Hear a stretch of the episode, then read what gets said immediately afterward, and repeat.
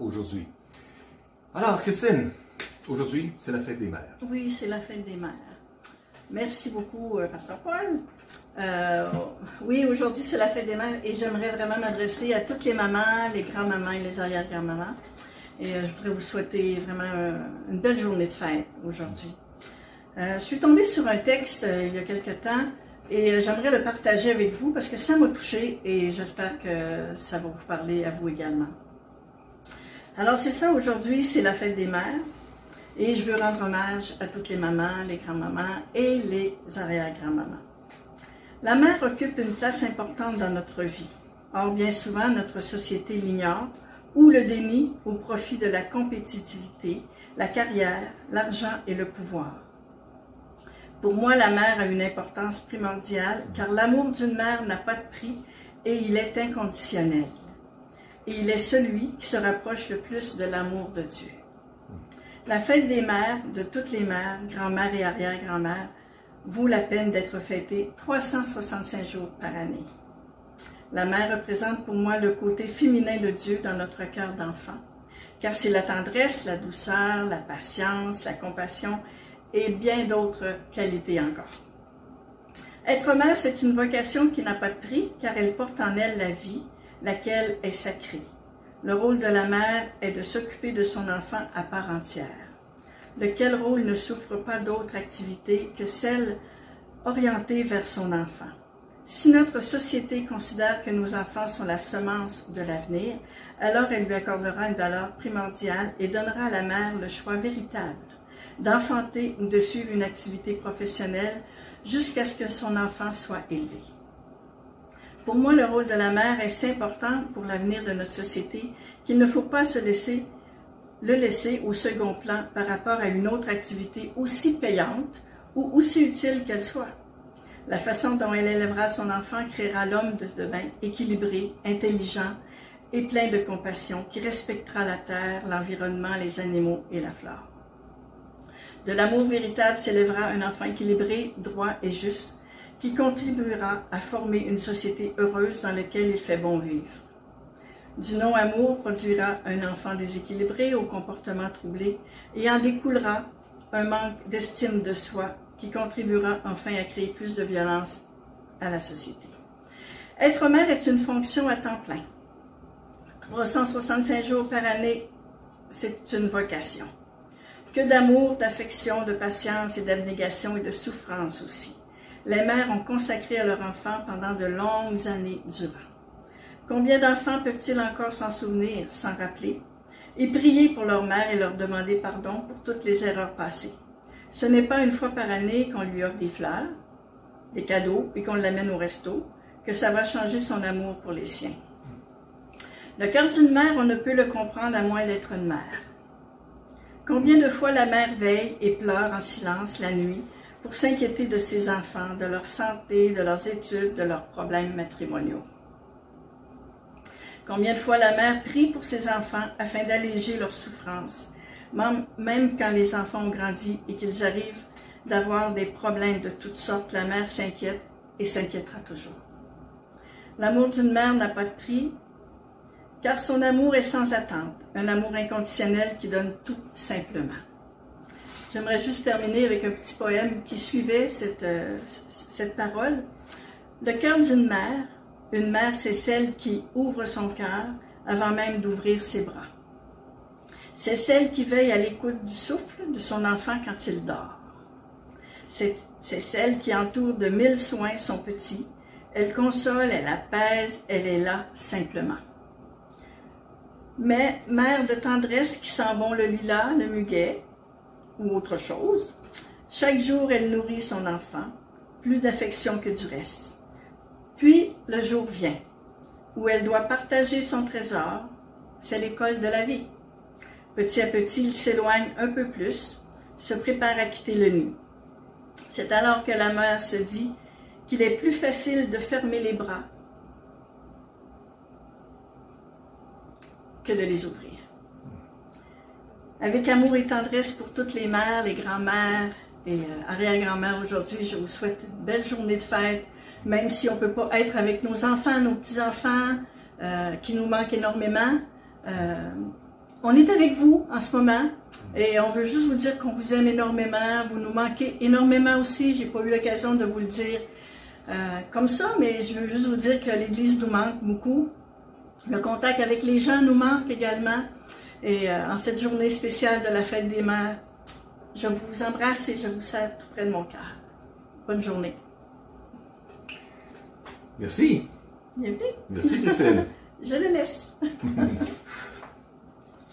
Alors, ce matin, un passage euh, en cette journée de la fête des mères où on va parler d'une maman.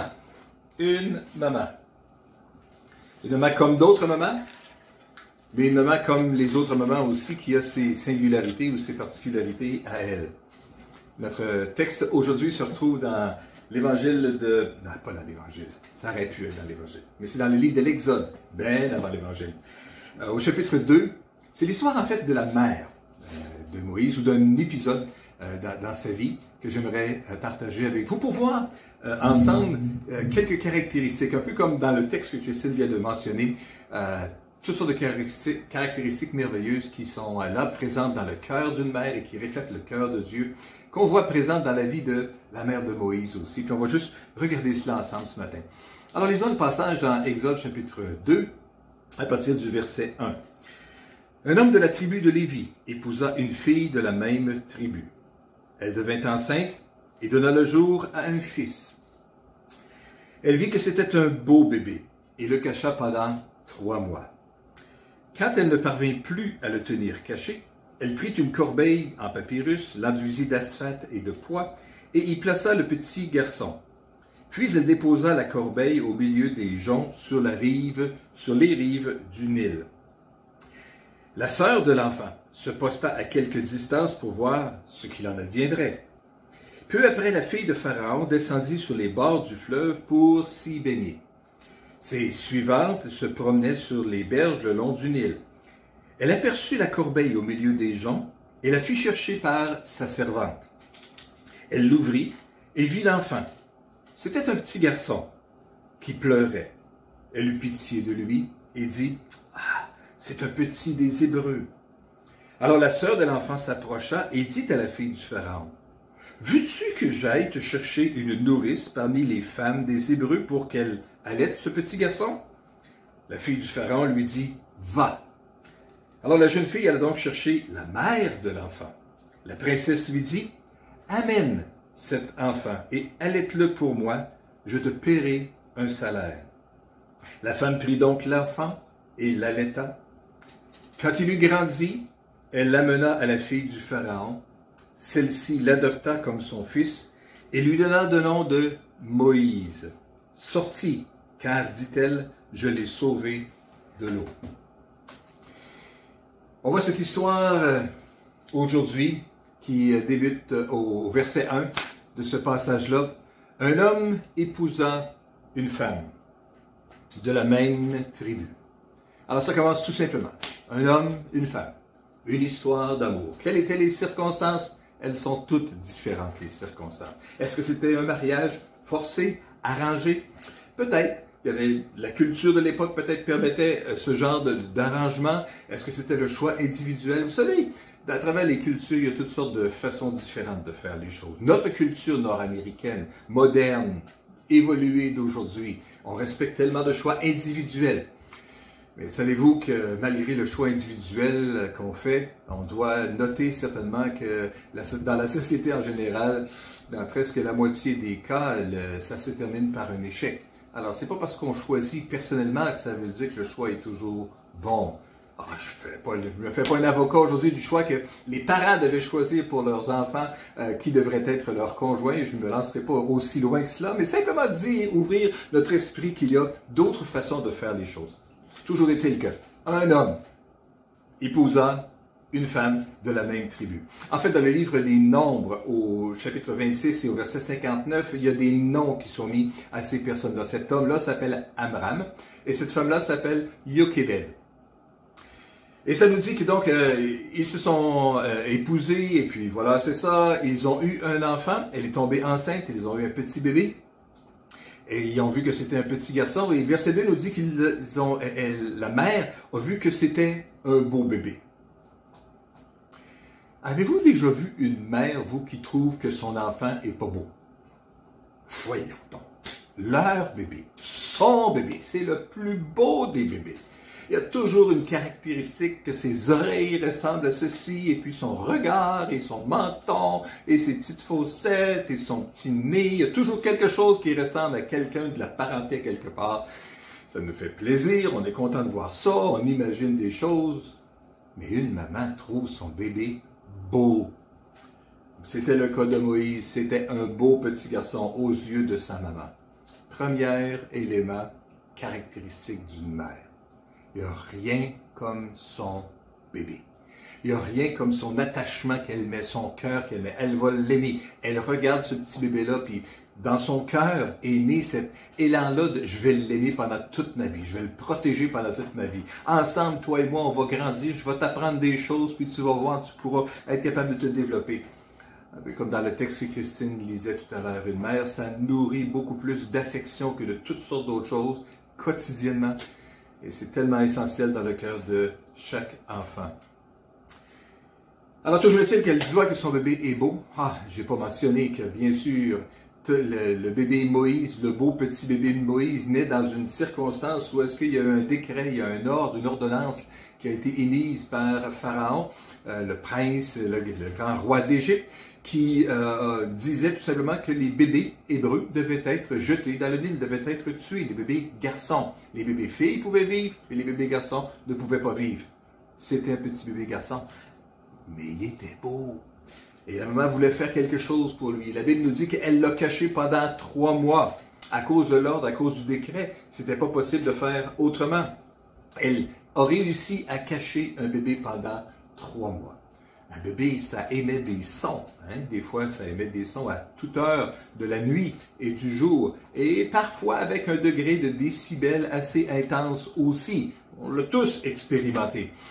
C'était sans aucun doute pas différent pour bébé Moïse aussi. Il a dû avoir des petites dents qui perçaient à un moment donné, et puis des manifestations extérieures qui se passaient avec ça. Il y avait sans aucun doute des moments dans la journée où est-ce que son estomac criait famine, et puis j'ai besoin de manger, et puis la façon de communiquer des bébés comme tous les bébés. La façon universelle, c'était de pleurer, et puis d'exprimer son besoin.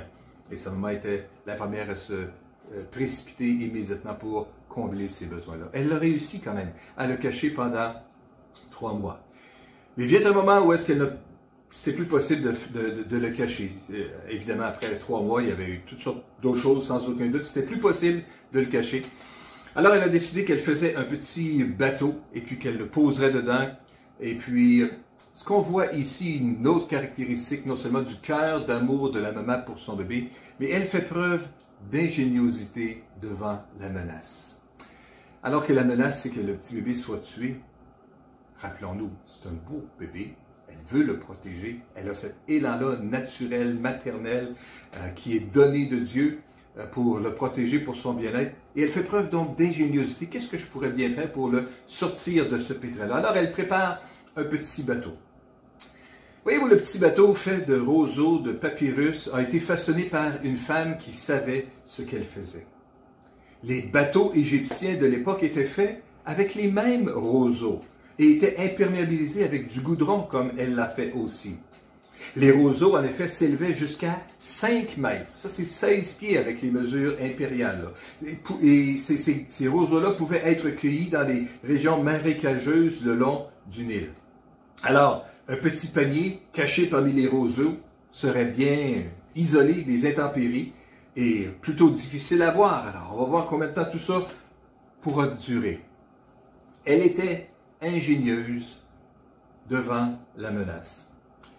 La mère de Moïse savait à quel point c'était mal d'éliminer son enfant. N'importe quelle maman, c'est ça, c'est sûr, veut pas tuer son enfant. Mais elle ne pouvait rien faire pour changer le nouveau décret ordonné par Pharaon. Sa seule alternative était de cacher le bébé et plus tard de le placer dans un petit panier de papyrus sur le bord de la rivière.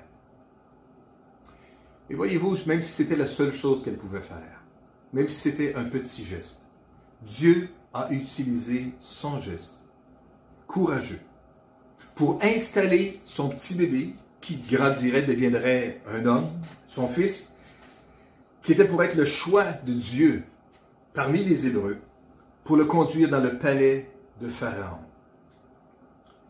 Dieu utilisait le cœur de maman, son ingéniosité, pour s'organiser que celui qui deviendrait le libérateur d'Israël en le sortant d'Égypte puisse avoir toute la connaissance nécessaire pour le faire en étant éduqué dans le palais même de Pharaon. Dieu est grand. Et Dieu utilise les petites choses et les élans de nos cœurs pour accomplir ce qu'on ne peut pas accomplir humainement. Et pas dans le temps que nous, nous vivons des choses au point de vue humain, au point de vue familial.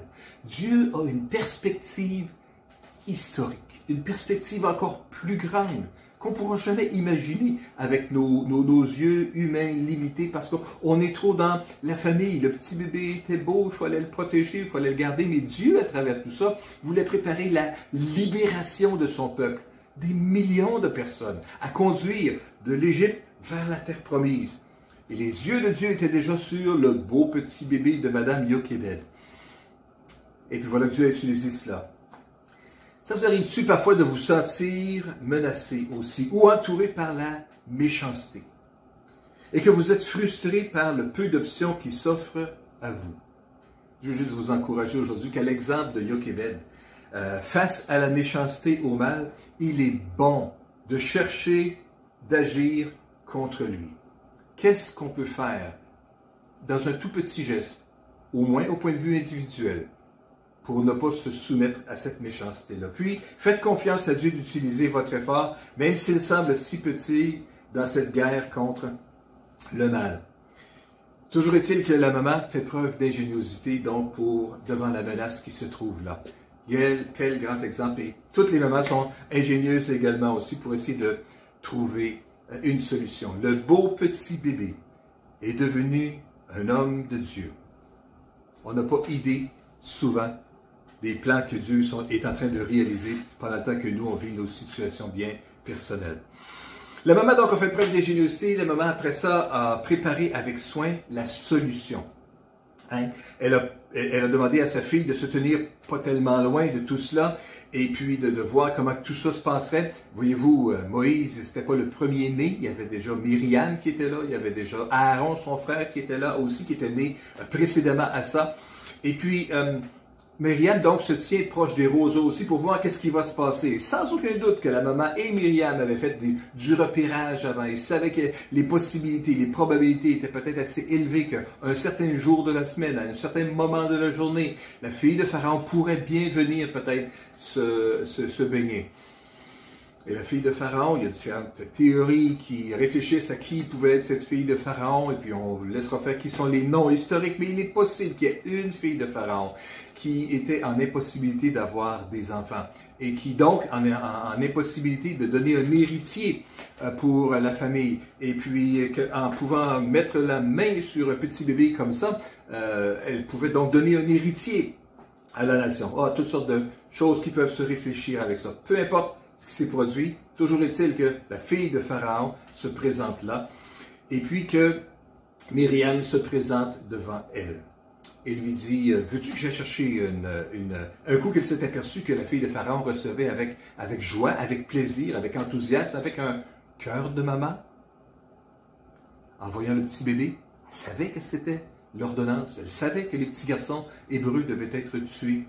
Et pourtant, lorsqu'elle le voit, elle réagit comme une maman. Hmm, il y a peut-être beaucoup de femmes aujourd'hui qui ne sont pas des mamans physiques qui n'ont peut-être pas porté des petits bébés dans leur ventre, mais qui ont un cœur de maman aussi. On voudrait certainement saluer également aussi leur contribution qu'elles font à, aider, à soutenir et à bénir tellement d'enfants à travers le monde aussi aujourd'hui.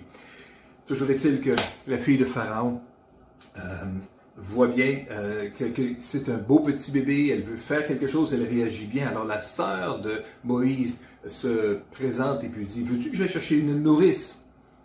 Parce que la maman avait bien préparé la solution. Elle avait organisé le système de surveillance et elle se rendait bien sûr disponible si jamais la fille de Pharaon avait besoin de quelqu'un pour nourrir le bébé, prendre soin du bébé. Voyez-vous, Myriam, la sœur du Pharaon, a vu que la fille de Pharaon avait trouvé Moïse. Et rapidement, elle a pris l'initiative de suggérer une nourrice, bien sûr qui serait sa mère, pour prendre soin du bébé. La Bible ne nous dit pas si Myriam avait peur d'approcher la princesse d'Égypte. Si la princesse se méfiait d'elle, la fille hébreu. On ne sait pas rien de tout ça. Mais on peut imaginer que c'était pas gens de la même classe sociale, c'était pas gens de la même origine du tout, et que euh, on sait que les gens qui sont pas toujours de la même origine euh, de nous, qui sont au même niveau, euh, on peut avoir de la méfiance les uns vis-à-vis les autres. Toujours est-il que Myriam, avec courage, s'est quand même approchée d'elle, s'est approchée, et la princesse a acheté les services de Myriam et de sa mère. Et ainsi, la boucle était bouclée, la famille était réunie à nouveau. Merveilleux ça ne s'arrête pas là. Mais pour cette période-là, c'est quand même bon de juste s'arrêter puis réaliser que la famille était réunie à nouveau. Il y a des opportunités spéciales qui peuvent se présenter à nous de façon tout à fait inattendue. Ne permettez pas à la crainte de ce qui pourrait se produire vous amener à manquer une opportunité. Soyez attentifs aux opportunités que Dieu peut vous donner et saisissez-les pleinement.